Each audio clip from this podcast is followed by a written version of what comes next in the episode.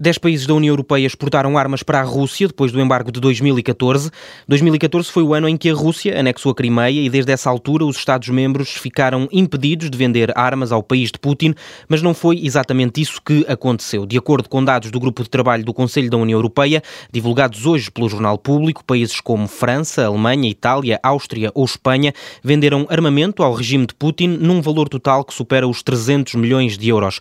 Portugal não faz parte deste grupo, que mandou para Moscovo mísseis, aviões, foguetes, torpedos e uh, bombas. Algumas delas podem estar a ser usadas neste momento. É a nossa convidada no Zoom, Ana Santos Pinto, investigadora em várias áreas das relações internacionais, como os estudos europeus, segurança e defesa e também uh, política externa. Obrigado por se juntar a nós. Obrigada, boa tarde. A, a Europa tem sido muito acusada de ter andado a pôr os negócios à frente da segurança. Este é mais um desses exemplos.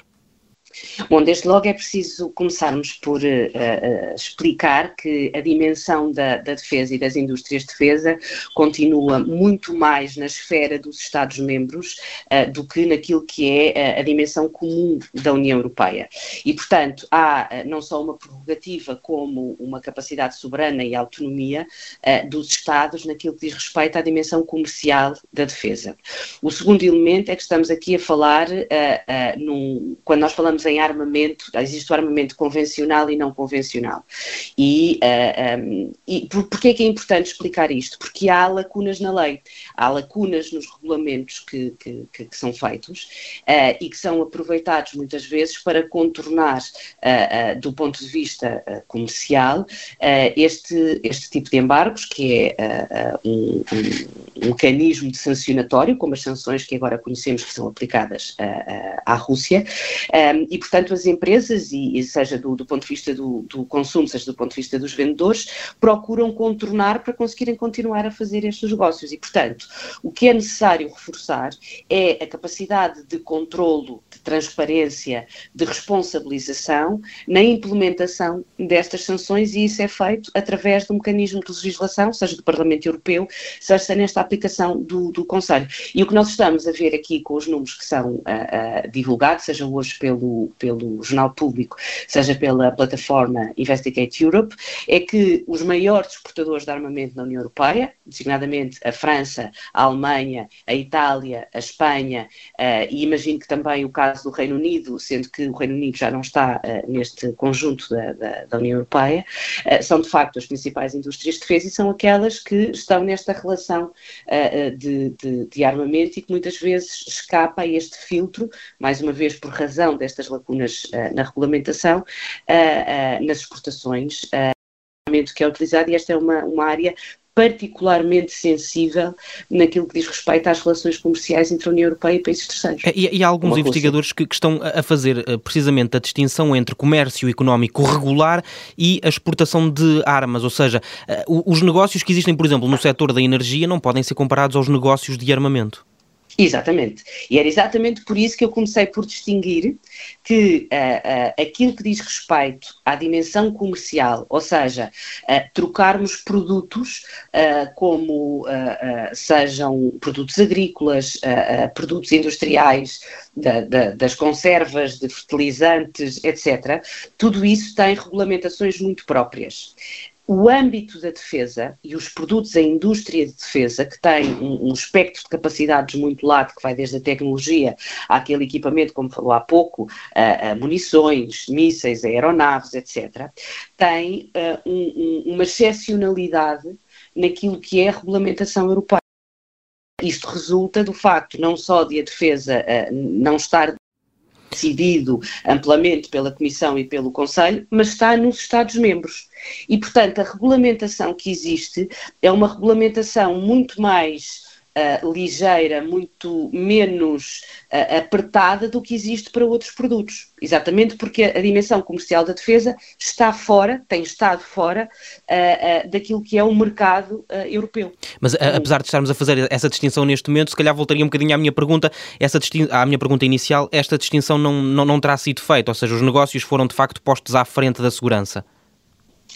Os negócios foram, muitas vezes os negócios são postos à frente destas dimensões de segurança, até porque, repare, esta venda, daquilo que me, que me é dado a perceber, tem aqui uma outra nuance, que é, não é feita exclusivamente a uma dimensão do Estado, às Forças Armadas do Estado, mas muitas vezes entram no mercado civil, ou seja, venda de armamento não convencional, que pode ser para empresas de segurança privada ou para cidadãos do ponto de vista individual. E, mais uma vez, aqui há uma complexidade uh, uh, acrescida. Mas nesse caso, para esse caso não serão os torpedos e as bombas? Exato, nós estamos a falar de diferentes tipos de armamento. Se reparar, aquilo que é detalhado em termos de armamento são coisas muito diferentes, até porque há uma, uma outra nuance que, que, que vem na notícia do Público uh, e que também está na plataforma do Investigate Europe, que é a diferença entre contratos que foram assinados em momento prévio a, a, ao embargo, se não me engano até uh, dois mil e treze ou uh, agosto de dois mil e treze, e o cumprimento desses contratos, e depois o que venha a ser feito depois da data da... Uh, do início das... Sim, das essa, essa é de resto a justificação que os países, muitos deles, estão a usar uh, uh, para, para, para esta... no fundo, para terem continuado a vender armas à, à Rússia depois deste, deste embargo, mas há, pelo menos aqui, uh, questões éticas e, e, e morais. Absolutamente, absolutamente.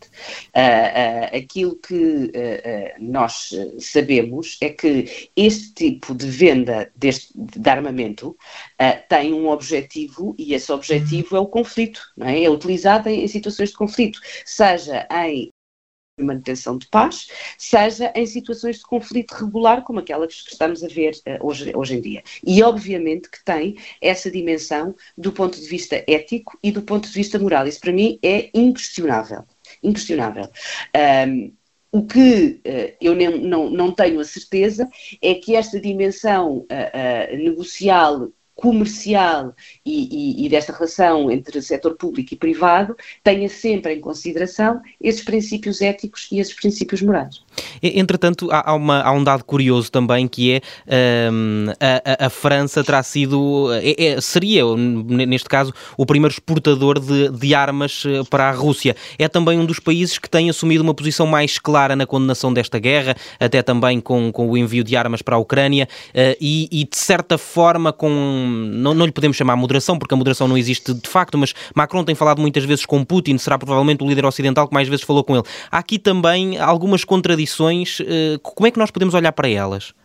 Não, isso é, isso é facilmente explicado, porque a França tem uh, uh, uma das principais, para não dizer a principal, tanto como tem uma indústria de defesa uh, bastante robusta e, e, e muito uh, presente uh, uh, no mercado, é natural que tenha uma fatia maior uh, deste tipo de atividade comercial. Aliás, como acontece com a Alemanha, como e acontece a Alemanha também, com a Itália, sim, e com a Espanha. São as maiores indústrias. Isto, isto é explicado pelo peso que estes países têm, uh, uh, digamos assim, no bolo das indústrias de defesa, que são aquelas que vendem armamento, são as que produzem e que vendem armamento. Portanto, a explicação vem daí. Os Estados mais pequenos, que produzem menos e vendem menos, vão ter menos expressão nestas relações comerciais. A França, a Alemanha, a Itália e a Espanha, que são os maiores uh, uh, exportadores porque têm as maiores indústrias, são naturalmente aqueles que estão mais presentes nestas relações comerciais.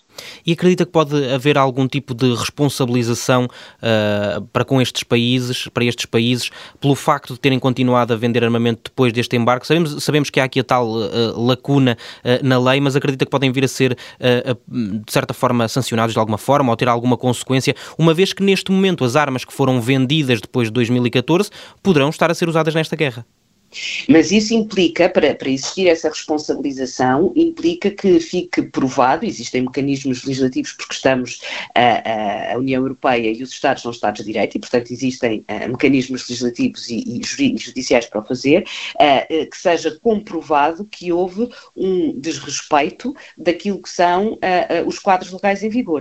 E, portanto, é necessário que a, a, exista uma, uma, que seja desencadeada uma investigação e que seja desencadeada o seja desencadeado um processo uh, uh, judicial. Só nessa circunstância uh, uh, em que não exista o cumprimento uh, factual e comprovado uh, de que uh, aquilo que foram as diretrizes das sanções não foram uh, cumpridos, e designadamente no que diz respeito à exportação das armas convencionais, só aí é que se pode uh, aplicar essa responsabilização.